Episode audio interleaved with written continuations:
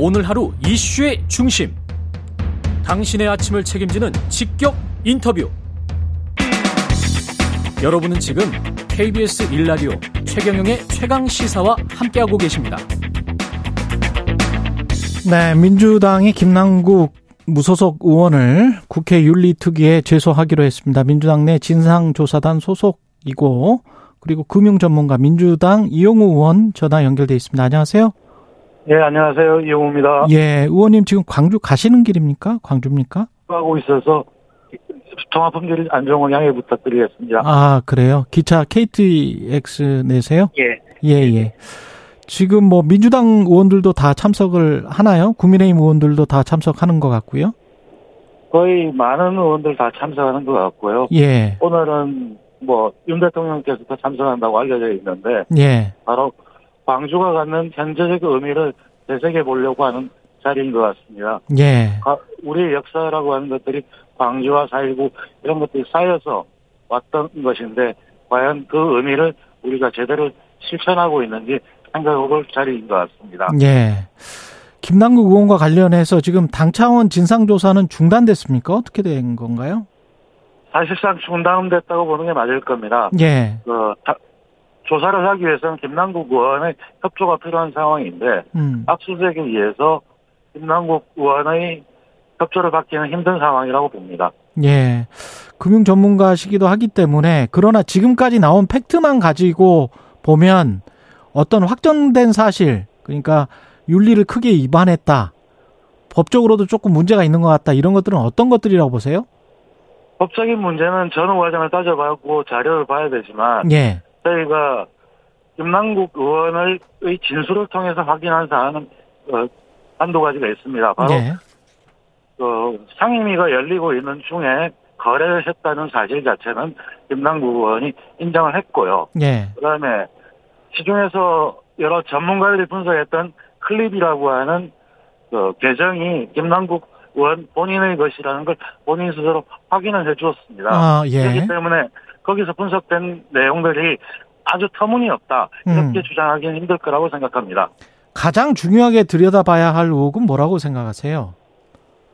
가장 중요하게 들여다보는 것은 그 가상자산 투자 내역, 변동 내역 그리고 현재 어떻게 돼 있느냐는 내역을 확인하는 것입니다.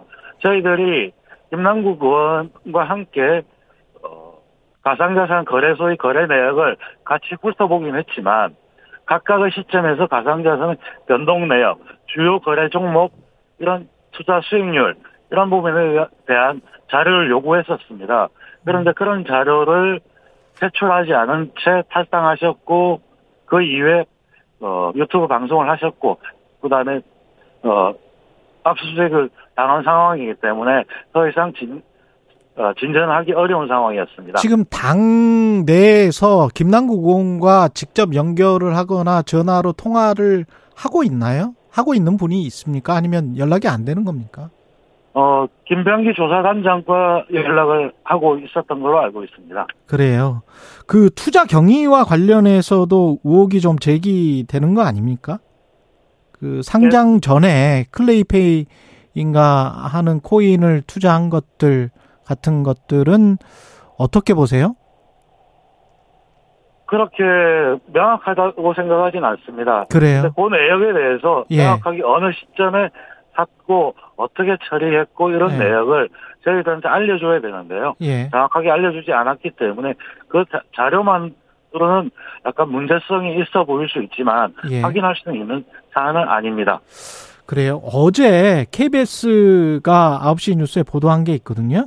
혹시 예. 보셨습니까? 그 어, 어, 어떤 거냐면요. 예. 그 코인 투자를 했는데 한 게임 코인에서 8개월간 받은 배당 수익률이 32%에 이르는 것으로 확인됐다는 거예요. KBS가 분석을 해보니까. 네. 보통 가상자산의 경우에 비파이라고 하는 그 금융기법 일 경우에 이자 수익률이라든지 수익률이 굉장히 높게 제공되는 경우가 있습니다. 근데 음. 그게 이제 그 게임에서 주는 일반적인 거 같은 건지 예. 아니면 특별하게 제공된 건지는 그 확인을 해봐야 될 사안이라고 보입니다. 근데 의원님도 잘 아시다시피 수익이 창출이 돼야 뭐 배당을 줄 텐데 이 코인 같은 경우는 뭘 생산을 하거나 수익을 창출하거나 상품을 팔아가지고 이익을 얻거나 이런 거는 아니잖아요. 예, 그런데 거래를 활성화시키기 위해서 중간에 유동성 공급 이나 음. 이런 것들 할때 어, 초기에 그 마케팅 차원에서 그런 것들을 좀 하는 경우가 있습니다. 초기에 마케팅 차원에서 그런 거를 하면 사실은 뒷사람들이 더 투자를 하기 위해서 유인을 하, 는 건데 그러면 잘못하면 이게 폰지 게임의 성격이 좀 있는 거 아닌가요? 그 마케팅에는? 그렇기 때문에 가상자산을 투자를 할때 예. 그 자산에 대한 어 white paper라고 하죠. 백서의 네. 내용과 구체적인 것들 많이 봐야 되는데요. 예. 지금 잡코인은 그런 것들이 정확하게 제공되지 않기 때문에 또 문제입니다. 그렇군요.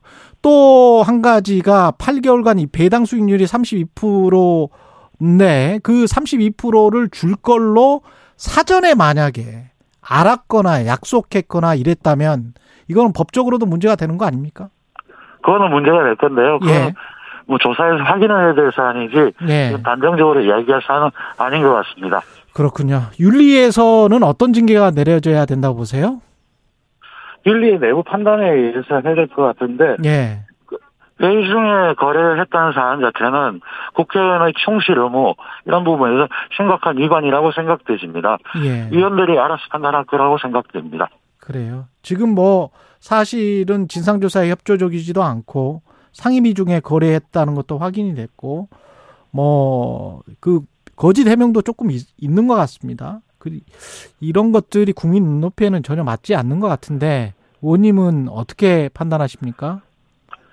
그 모든 사안은 정치인은 국민의 눈높이에서 판단해야 되고요. 예, 어, 국민의 눈높이에 부합되지 않는 것 같습니다. 예. 법적으로 문제가 전혀 없다고 할지라도 정치인은 정치인의 행동으로 판단받아야 되는데 그 부분에서 부적하, 부적절하다고 생각됩니다.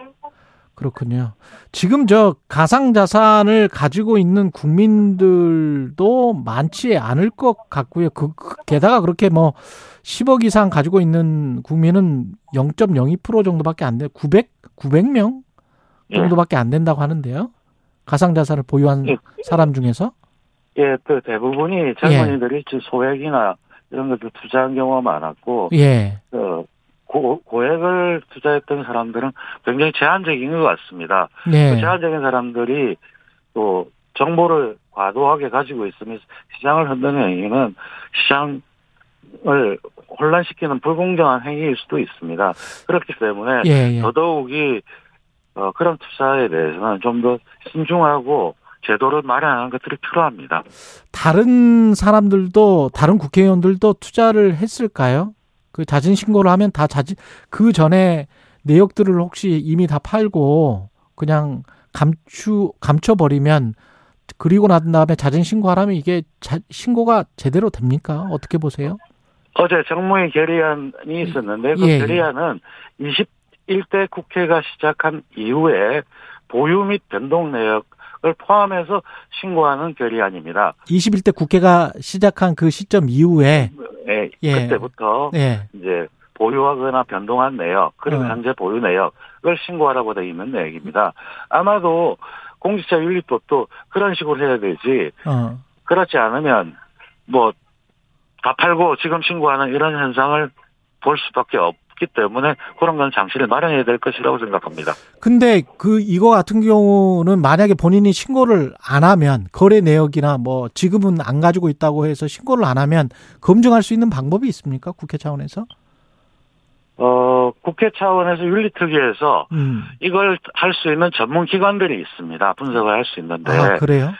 그 비밀유지 각서를 쓰고 해서 조사를 의뢰할 수도 있습니다. 그러니까 본인의 주민번호나 이런 거를 해서 예. 금융 거래 내역 중에 그 윤리특위에서 어. 일- 어떤 기관을 선정을 해서 전문적인 예. 거기에다가 뭐 각서를 제- 제출받고 개인정보 유출하지 않는다는 비밀유지 각서를 받고 분석을 의뢰하고 어, 실체를 조사 요청을 할 수도 있습니다. 예. 정의당의 이정미 대표는 그냥 의총 열어서 전수조사 결의하고 실행하면 간단히 된다. 왜 돌아가느냐?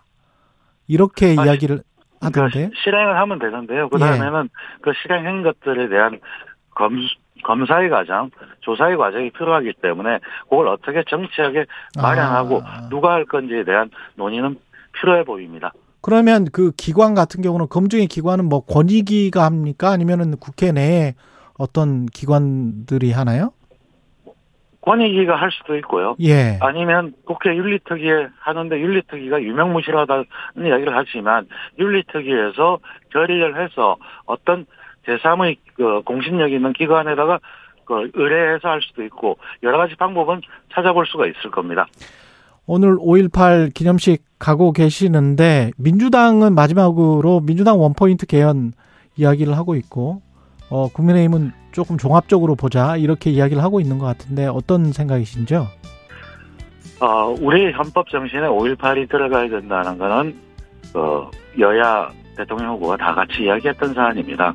그렇기 때문에 충분히 논의해서 빠르게 할 수 있는 또 하- 하- 합의가 된다면 해야 된다고 생각합니다.